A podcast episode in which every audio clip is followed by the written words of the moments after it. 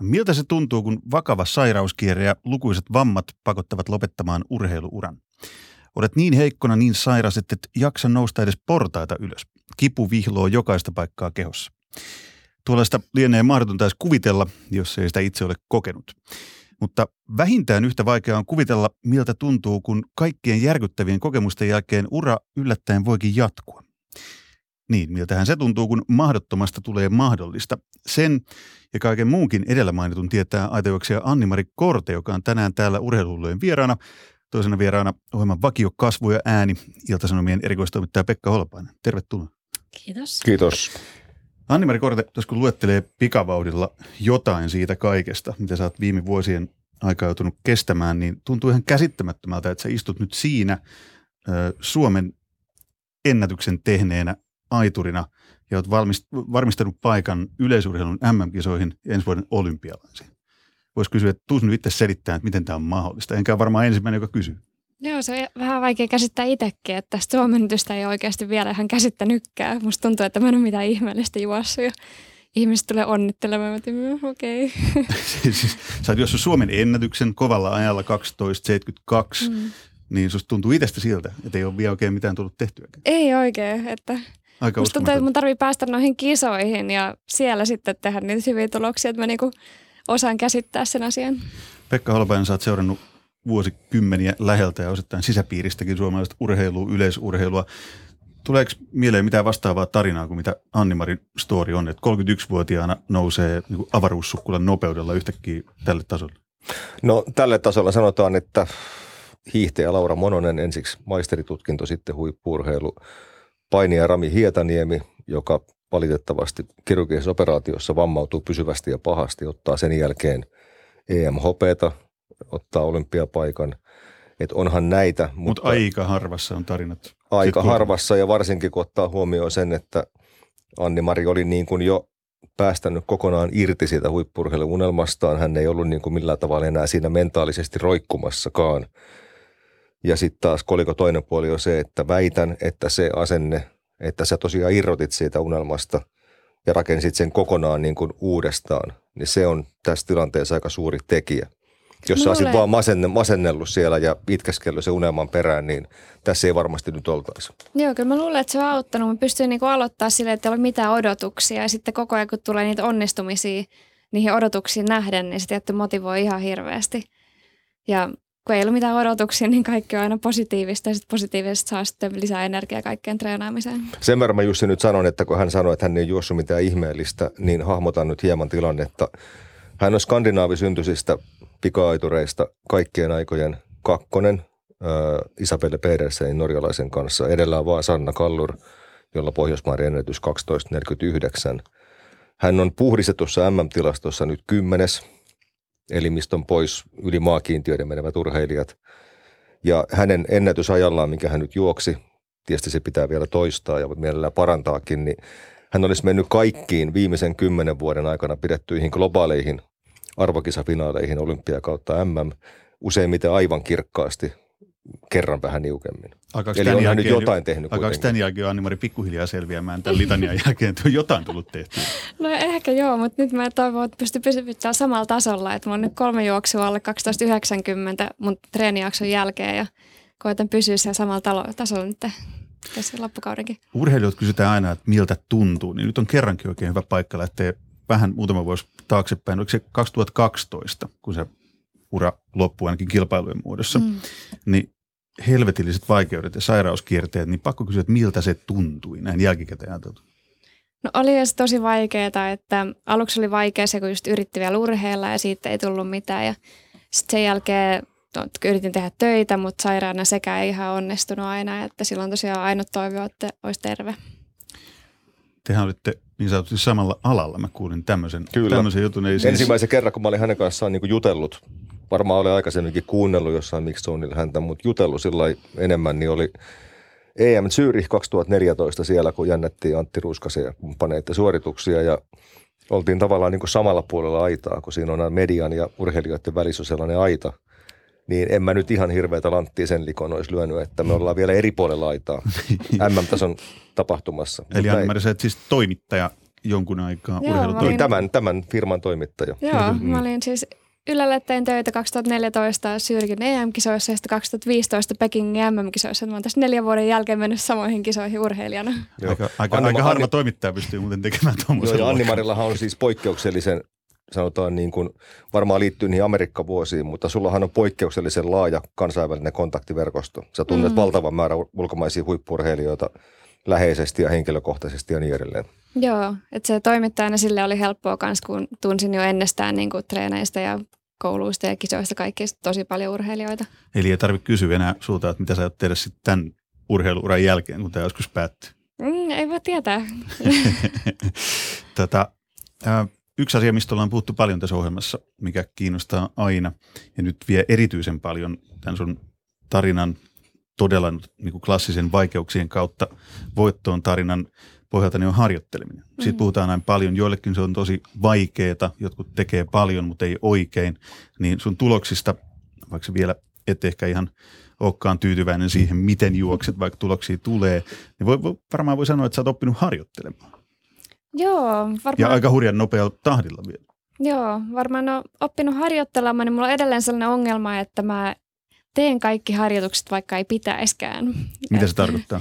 Mulla voi olla mikä paikka niin, kuin niin kipeänä, että hyvä kun jalka nousi ja silti mä teen sen treeniä. Usein tuun treeneihin itkee valmentajalle sanoa, että en mä pysty tekemään mitään treeniä tänään. Ja sitten kun valmentaja sanoo, no ei sun tarvista, vaan no kyllä mä sen treenin teen kuitenkin, niin se on sellainen, mitä pitäisi vielä oppia vähän enemmän.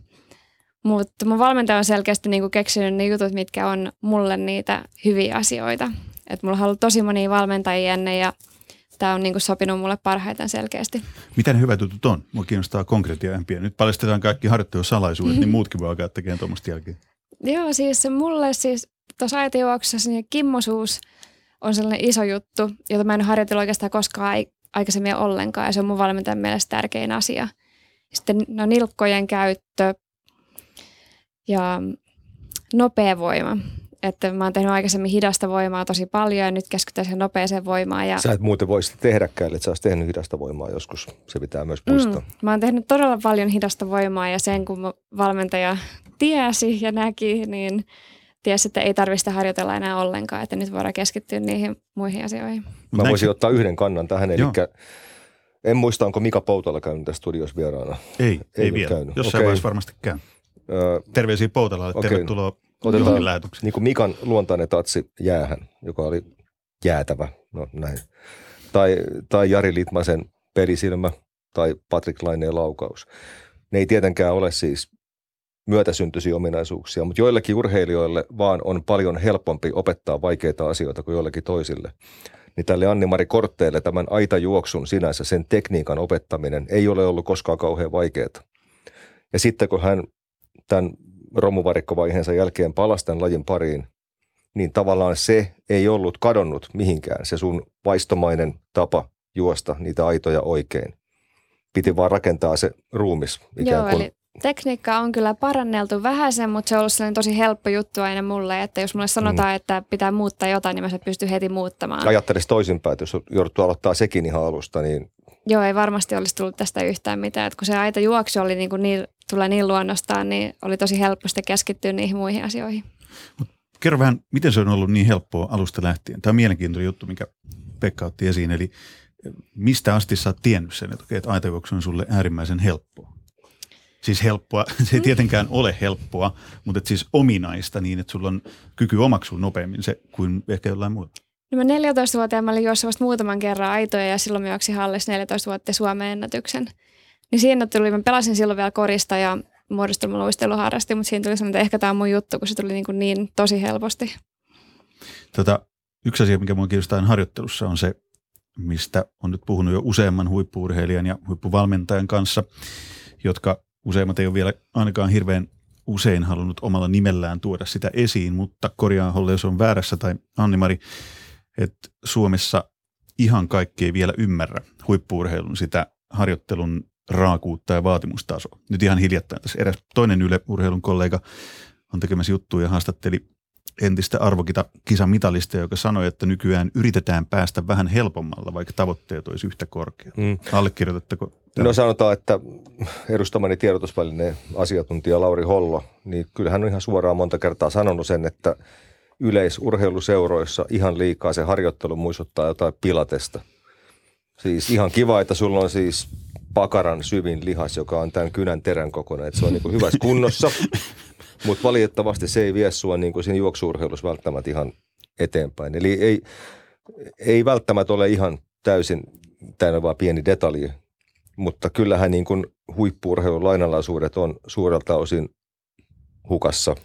Ne on hukassa varsinkin yleisöltä – ja, ja valitettavasti Suomessa... ne on välillä hukassa myös urheilijoilta. Joo, mun mielestä Suomessa tosi paljon keskittää tosi pieniin asioihin mm. ja tehdään kaikkea ylimääräistä. Et mun valmentaja keskittyy tosi, on kaikki treenit on tosi yksinkertaisia, että kaikille varmasti meidän treenit on niinku ihan tuttuja juttuja, mutta sitten ei tehdä mitään ylimääräistä. Et Suomessakin juostaan jotain palauttavat määräintervallit on, on tosi yleinen, mä en edes tiedä mitä se tarkoittaa, mutta mun valmentaja katteli niitä ja sanoi, että nämä on meidän loppuverkka tehdään niin tosi paljon ylimääräistä ja helppoa. Mutta se tehdään sitten kunnolla, mikä tehdään. Tämä on se olennainen asia. Se, mikä tehdään, Joo, tehdään täysin meillä, paneutuneesti ja kunnolla. Meilläkin kaikki treenit on suht lyhyitä, mutta kaikki tehdään ihan täysillä ja kovaa. Että niin helppoja treenejä ei oikeastaan ole ollenkaan, eikä pelätä sitä kovaa harjoittelua. Että niin tällaisenkin tuloksia, mitä mä oon tehnyt, on pakko ottaa riskejä. Mulla on koko kevää ollut takareisi vamma, mutta mä teen, no, jos mä haluan juosta kovaa, niin on pakko ottaa riskejä ja treenata, että ei me voida ruveta katsoa, että miten sitä pärjää, jos ei treenaa. Niin kai me voidaan sanoa, että hänellä on mukana tällainen koroketyyny, koska hän ei muuta pystyisi istumaan tällä hetkellä. Niin. siis, jos vähän vetää yhteen, tota, niin pelätäänkö Suomessa sitä kovaa harjoittelua? Mun mielestä pelätään. Että se, mitä mä oon nähnyt ja mitä mä oon aikaisemmin treenannut, niin kyllä pelätään kovaa harjoittelua. Pelätään sitä, että niin kuin epäonnistuu tulee vammoja. Mutta siis mun valmentajan mielipide tästäkin on, että jos ei niitä vammoja tule, niin sitten ei kyllä treenannutkaan. Joo, kuulostaa, sit, kuulostaa aika rajulta. Kyllä, sitten kyse on sitoutumisesta. Eli joskus jutteli Antti Kasvion kanssa, joka on Winnin maailmanmestari ja olympiamitalisti. Ja hän on tosi innokas juniorivalmentaja tuolla Setusseurassa Espoossa ja oma tytär on tosi lahjakas uimari. Niin Antti sanoi, että kun, kun niin kuin perheissä, jotka tuo lapsiaan uimaan, niin on lahjakkaita, niin sitä ajatellaan, että – sitten kun ollaan vaikka 16, pitää panostaa. Sitten siihen asiaan kuuluu vielä viiden viikon mökkilomat ja muut. Ei, ei kuulu. Sä valitset. Eli tota, 16-vuotiaan superlahjakkaan uimarin kesälomaan ei kuulu viiden viikon mökkiloma. Se koko perheen elämä pyörii sen harrastuksen ympärillä. Ja niin on aikanaan pyörinyt myös Anni-Mari Kortteen vanhempien kesä sinun urheilemisesi ympärillä. On joo. Että Näin se vaan menee. Nuorena niin urheilu oli kaikki kaikessa. Mm. Ja nyt Antti sanoi myös hyvin, että – nämä skidit ymmärtää sen, mutta vanhem, okay. vanhemmat ei ymmärrä. Eli vanhemmat pelkää päästään lapsensa niin kuin siihen huippuurheilumyllyyn. Myllyyn. Mm. Tämä on erittäin mielenkiintoinen pointti, just tämä, mistä molemmat nyt puhutte tosi, tosi Anni-Mari, suoraan. Anni-Mari, että tunnu kysyä enää lupaa, kun se on täysikäinen. niin, että siis, että et kuinka se riski on se juttu. Että sä oot koko ajan siinä riskirajalla huippuurheilun kohdalla, että koko ajan sitä kattoa tavoitellaan ja sitten se väliin mennään ylikin, jotta päästään tuloksiin. Joo, mullakin varmasti siis koko ajan ollaan menty riskillä ja tammikuussa mulla revähti takareisikin, kun mentiin, vähän, mentiin sillä riskillä ja sitten se meni vähän yli.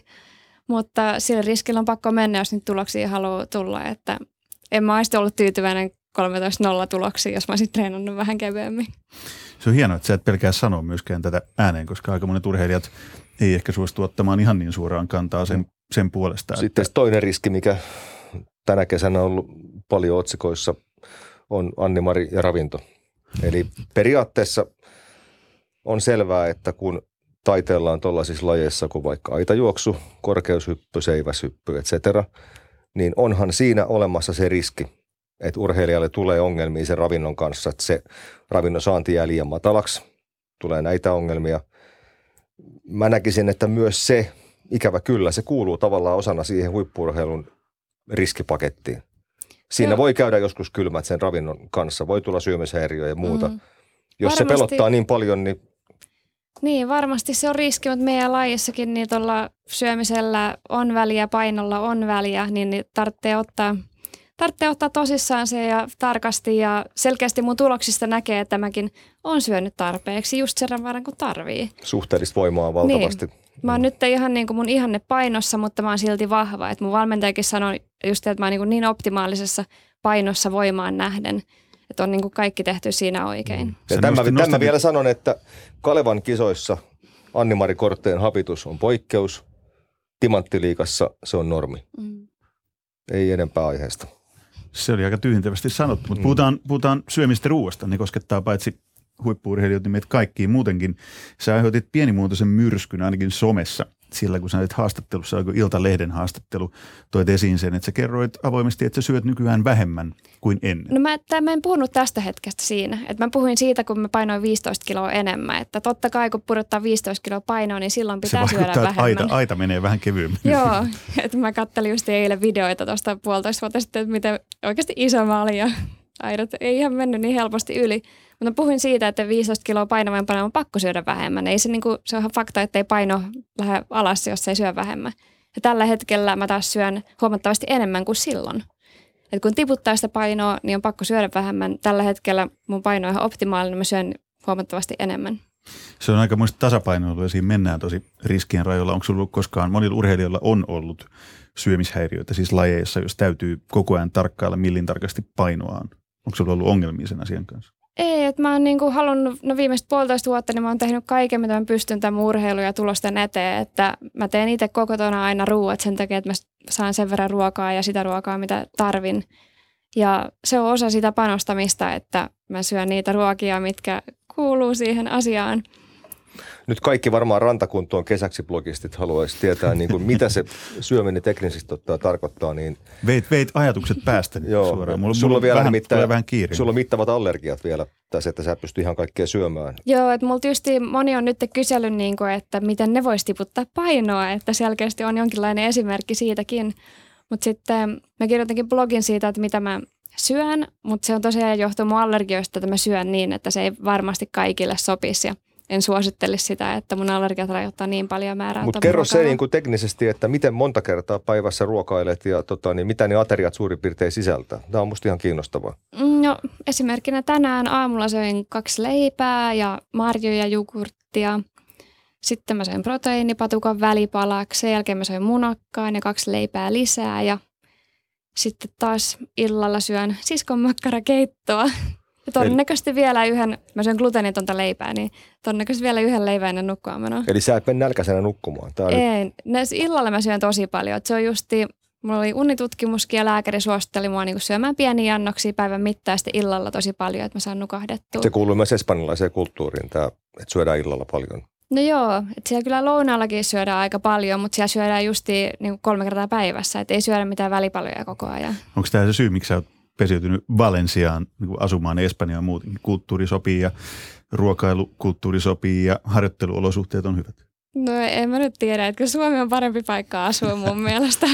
Että siellä on vaan mulle täydellistä se, että mä kävelen treenikentälle ja kaikki on lähellä. Kaikki, mitä mä tarvitsen 10 minuutin kävelymatkan päässä nyt, niin se huomattavasti helpottaa treenaamista. Sä puhuit äsken siitä, että sä oot uhrannut ihan, tai uhra, uhrataan varmaan väärä sana, vaan käytät kaiken energian, ajan, Mm. ihan kaiken siihen, että kaikki menee sen urheilun ehdoilla. Mm. Miltä se tuntuu tollaisessa tapauksessa kun sulla, että, että sä oot joutunut jo luopumaan kerran siitä kaikesta, ja sit sä oot elänyt toimittajan elämää, joka on taas täysin erilaista kuin huippuurheilijan elämä, niin miltä se tuntuu nyt 31-vuotiaana elää sitä huippuurheilijan elämää näin, koska monet, jotka on lopettanut uransa, niin on puhunut siitä, että se oli aikamoista niin taistelua koko ajan siitä, kun näkee ympärillään se, että, aa, että normaali elämä olisi tuollaista, mutta enpä lähdekään juhlimaan perjantaina tai mene terassin lauantaina, koska se tuhoaa muutaman treenin heti.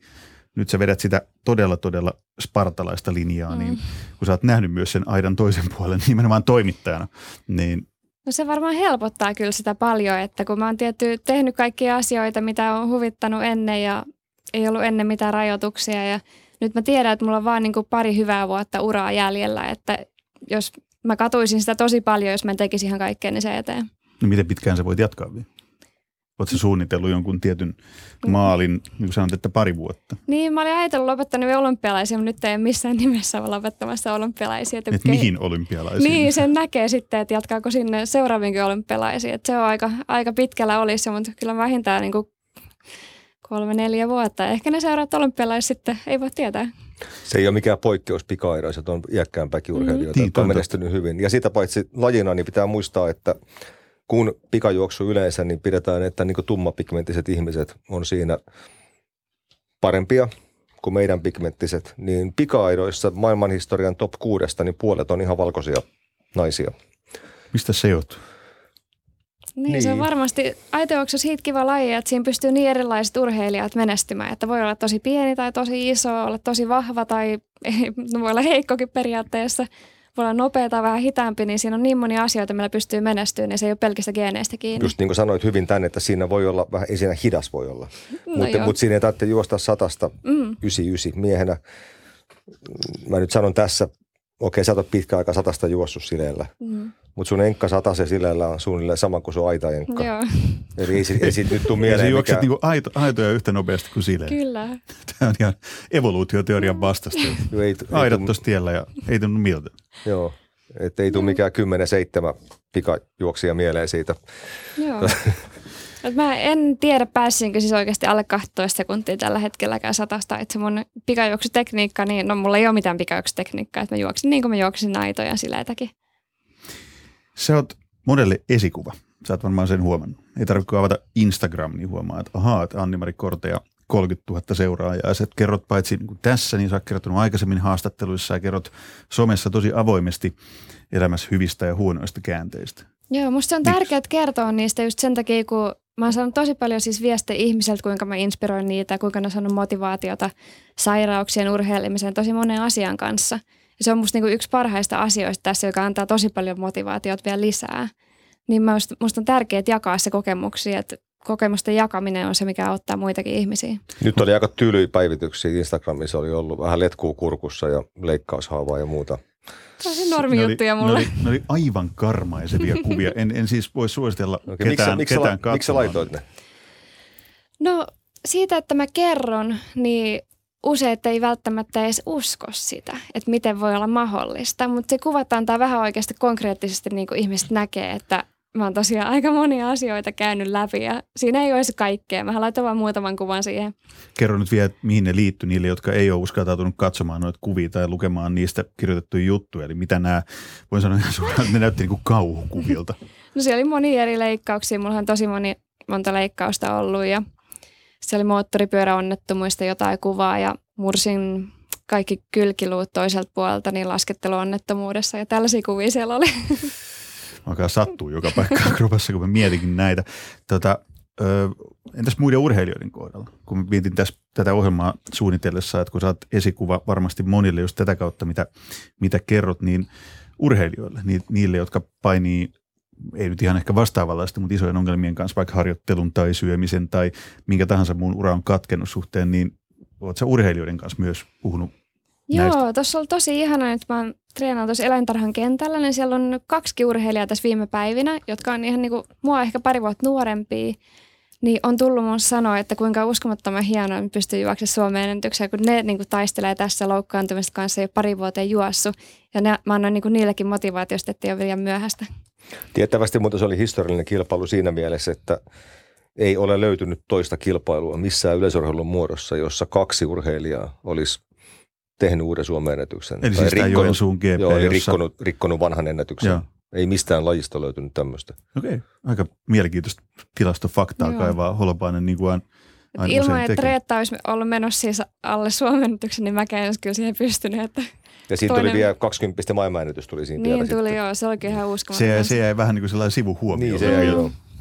Huikeat, huikeat tarinaa. Tota, aitajuoksu on nyt, huomaa, että se on kaikkien huulilla. Naisten pika-aidat. Teitä on valtava määrä siis urheilijoita, jotka, jotka jo tavoittelee sitä, sitä kärkeä. Jotkut jo pääsee, pääsee näihin lukuihin, mitä säkin olet nyt tämän kauden aikana tehnyt, niin mistä se johtuu? Nyt ollaan puhuttu susta niin kuin mm. esimerkkitapauksena, mutta teitä on tosi paljon muitakin. Siis Nooralotta Nesiri oli varmaan se ensimmäinen, joka tämän Joo, siis jollain mulle, tavalla aloitti, mutta mitä sen no, jälkeen tapahtui? No mullekin Nooralotta oli sellainen, Nooralotta näytti, että suomalaiset pystyy juoksemaan alle 13 sekuntia ja se on varmasti antanut kaikille uskoa siihen, että kyllä me pystytään siihen. Ja sitten kun tulee muita, ketkä parantaa koko ajan ja tulee keskinäistä kilpailuja, tulee kilpailun kisapaikoista, että kolmen pääsee EM-kisoihin niin kuin viime vuonna, niin tuli niin kova kisa siitä, niin kyllä se kaikki motivoi, että pakko harjoitella vaan kovempaa, kun koko ajan on vaikeampaa päästä edustaa Suomeen. Miten sä Pekka Holopainen suhteuttaisit tämän suomalais-naisaiturien tämän hetken tilanteen niin kuin historiallisessa perspektiivissä aika, no, aika, aika eriskummallisen hieno tilanne. Eka, eka kertaa puhuttiin aitioksubuumista suunnilleen No juuri niissä kisoissa, missä me tavattiin siellä toimittaja puolella. 2014 Zürich, eli Nesiri Aidanpää ja Bogdanov oli mm. siellä. Ja silloin se lähti vähän niin kuin medialtakin lapasesta, eli ei näiden naisten silloiset tulokset ollut sellaisia, että niillä mentä CM-finaaliin. Siinä niin kuin suhteuttamiskyky loppu medialta. Okei, onko, onko se nyt loppunut? Ei, nyt sitten ollaan, ollaan ihan eri maailmassa jo. Eli nyt pitää muistaa, että nyt ei puhuta EM-kisoista. Eli, eli tota niin, parhaat maat pikaedoista tulee ihan muualta kuin Euroopasta. Niin tota, siinä mielessä tämä tilanne on erittäinkin hämmentävä, että tämä on tällainen laji ja tällainen suomalainen taso, niin kieltämättä se tuntuu niin kuin hämmentävältä.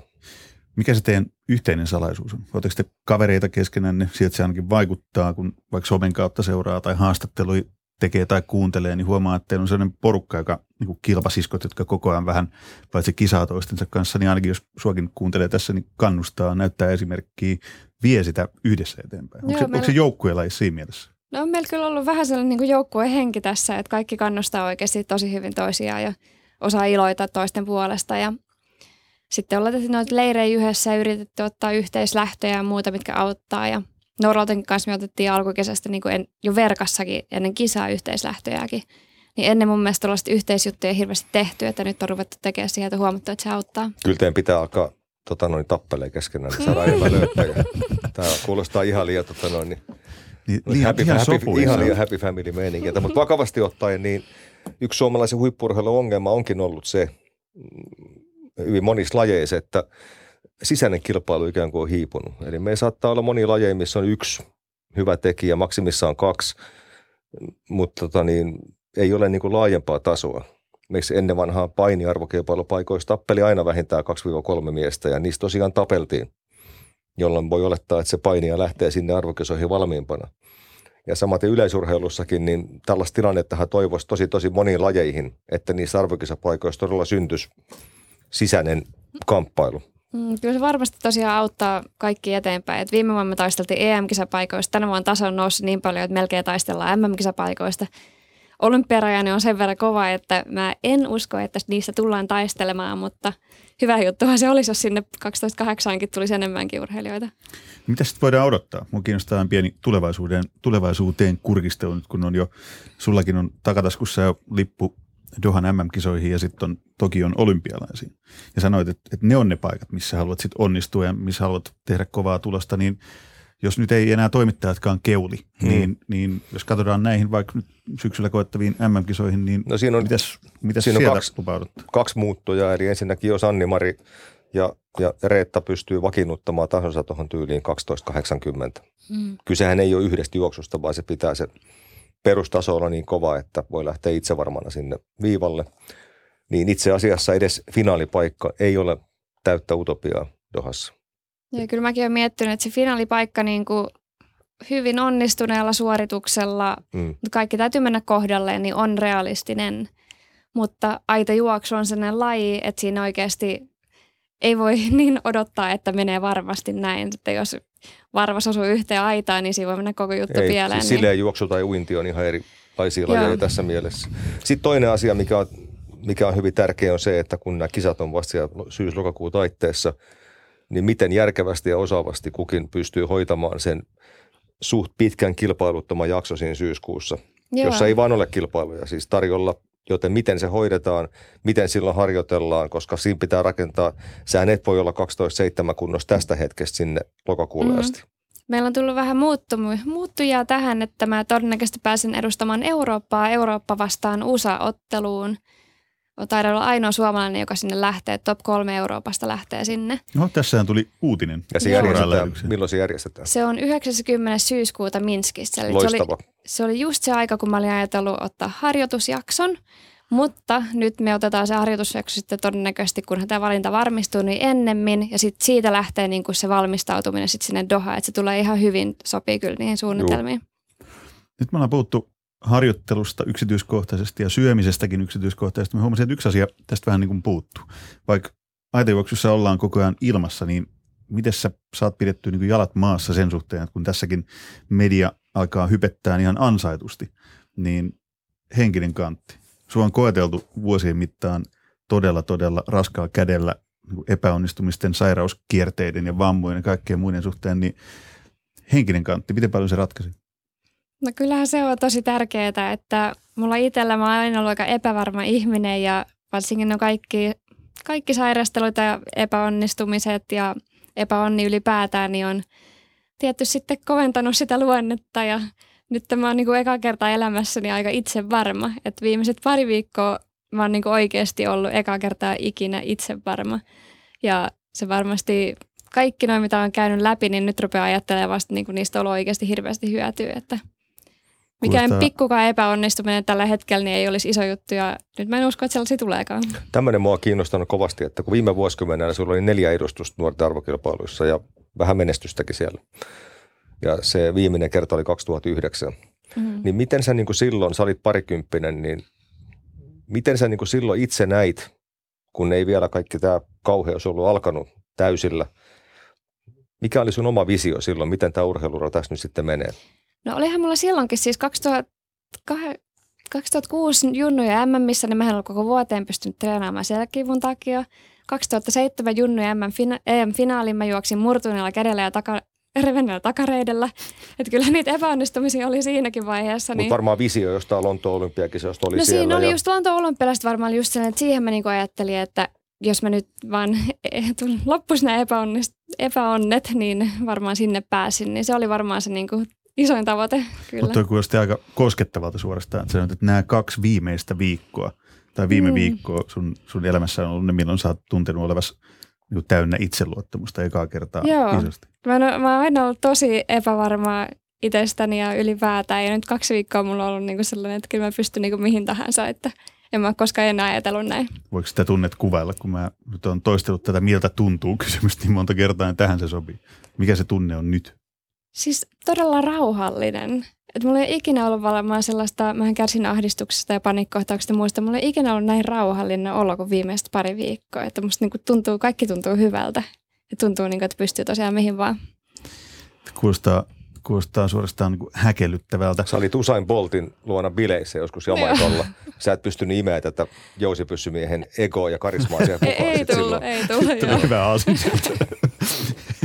niin miltä se on muuten tuntunut seurata silloin, kun, kun on ollut, niin kuin sanoit, että epäitsevarma tai pelännyt mm. sitä, että kun kaikki ei menekään suunnitelmien mukaan, niin katsoo sitten tällaisten tyyppien kanssa tai hengailu siinä lähellä, mitkä vetää jouskaria ilmoille ja on todella semmoisia niin henkselien paukuttelija maailmanomistajia.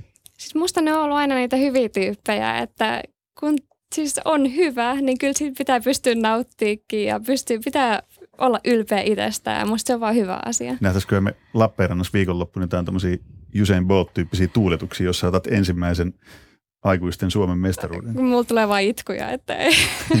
niin, mielenkiintoinen paikka sikäli, että ensimmäinen SM-mitali 07 pronssi tuli siellä. Ja nyt kun miettii, ketä oli edellä, eli, eli Johanna Halkoaho ja Hanna Korel, niin kyllä se on kurkistus tällaisia vähän niin kuin fossiileita raapis kallio seinämästä.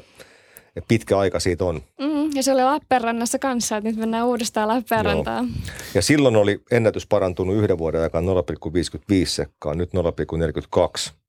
Valitettavasti siinä välissä oli muutama vuosi, mm. että se ei hirveästi mennyt eteenpäin. Mm. Tota, ei varmaan tarvitse kysyä, että mitkä on tavoitteet viikonloppuna Lappeenrannassa.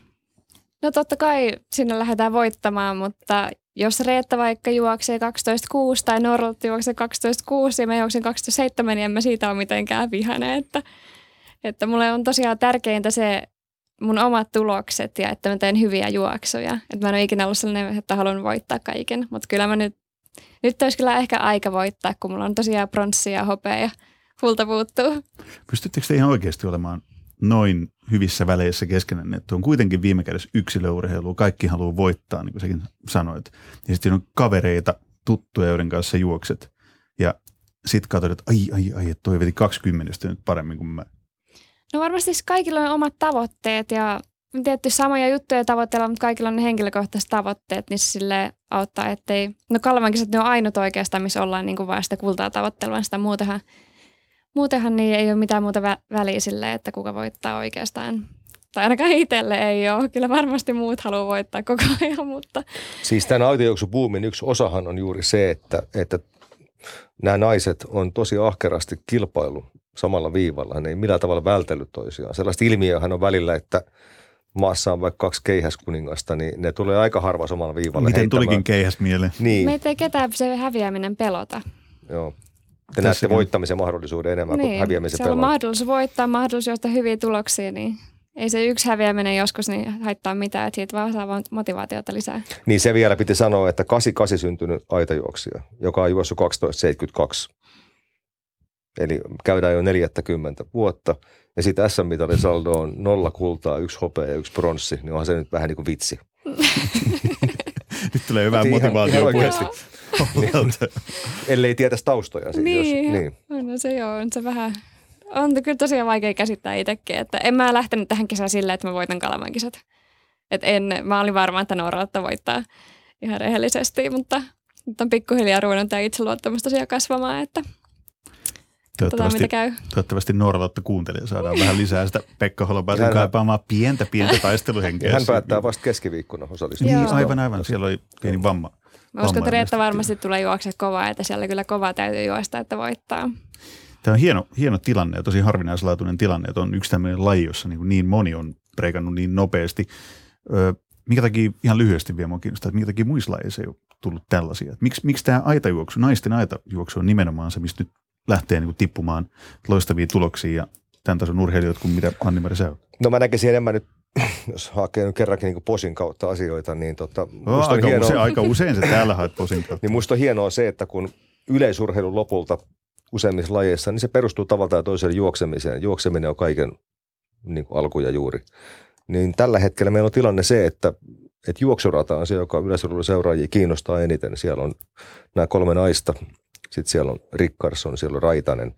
Eli tilanne on sikäli kiva, koska aikanaan Suomi kyllä juostiin maailmankartalle ennen kuin se heitettiin sinne Sitten keihällä. niin, ja nyt se juostaan taas. Mm, niin. Joo, toivotaan, että me juostaan sinne maailmankartalle, eikä vaan Euroopan. Ei kenttälajeet mitään pois, mutta että vaihteeksi näinkin päin. Niin tämä on tosi mielenkiintoista. Nyt on jo nähnyt kirjoituksia siitä, mielipiteet siitä, että miten naisten aidat on uusi miesten keihäs, jos odotellaan niin mitalleita arvokisoista. En nyt ehkä ihan lähtisi tätä allekirjoittamaan vielä. Kyllä siihen miesten keihästäkin saattaa, saattaa vanhemmat herrasmiehet ottaa sitten sen mitalin kyllä onnistuessaan, joten jäitä hattuun niin tässä suhteessa. Niin, mutta siellä on ne hallitsijat on vielä vanhempia kuin Anni-Mari, että ne rupeaa oikeasti käymään kyllä. Viimeinen käyttöpäivä alkaa olla ohi. Anni-Mari Korteen viimeinen käyttöpäivä ei todellakaan ole ohi, tästä kuultu, kuultu jo sitä. Eli siis paitsi seuraavat olympialaiset Tokiossa, niin vielä sitäkin seuraavat. Vai sovitaanko siis ne? 36 silloin ei, ei se ole mikään mahdoton ollenkaan aiteoksessa. Niin. No siitä on esimerkkejä, niin kuin todettiin tässäkin, että mm. pystyy aiturit jatkamaan uraansa enemmän kuin pitkään. Me ei valitettavasti pysty jatkamaan tätä ohjelmaa ihan niin hirveän pitkään, koska kello raksuttaa siihen malliin, että on aika kiittää mainiosta polveilevasta antoisesta keskustelusta. Nyt meidän jännittämään viikonloppua. Mikäs päivä se muuten olikaan? Perjantai. Perjantai. No niin, Lappeenrannassa. Siinä on siis tavallaan tämä taktinen juttu, että kun perjantai on vaikea päivä myydä, niin 2015 niin, niin, Porissakin uhrattiin Nooralotta jo perjantaille. Mm. Ja nyt se tehdään sama juttu Lappeenrannassa – että menestys on sillä tavalla taattu. Ja erittäin perinteinen pika-aita kaupunki, koska Arto Brykkari on sieltä kotoisin. No niin, Brykkaren hengessä katsotaan, mitä naiset pika-aidoissa saa aikaan. Kiitos vielä kerran keskustelusta ja loppuun valitsin musiikkia. Jotenkin muistan, että tämä on ehkä soinut tässä ohjelmassa viime vuoden puolellakin joskus. Korjatkaa joku, jos joku muistaa, olinko väärässä vai oikeassa, mutta sillä ei ole väliä, koska tämä biisi sopii niin hyvin tähän, tähän päivän teemaan. Anni-Mari Korteen uskomattoman hieno tarina nousu täysin pohjalta uudestaan huipulle, tai huipulle, ensimmäistä kertaa näin onko, kovalle huipulle. Onko biisi Hollywood Dreams? Ei. Ei. Biisi on Curtis Mayfieldin Move On Up.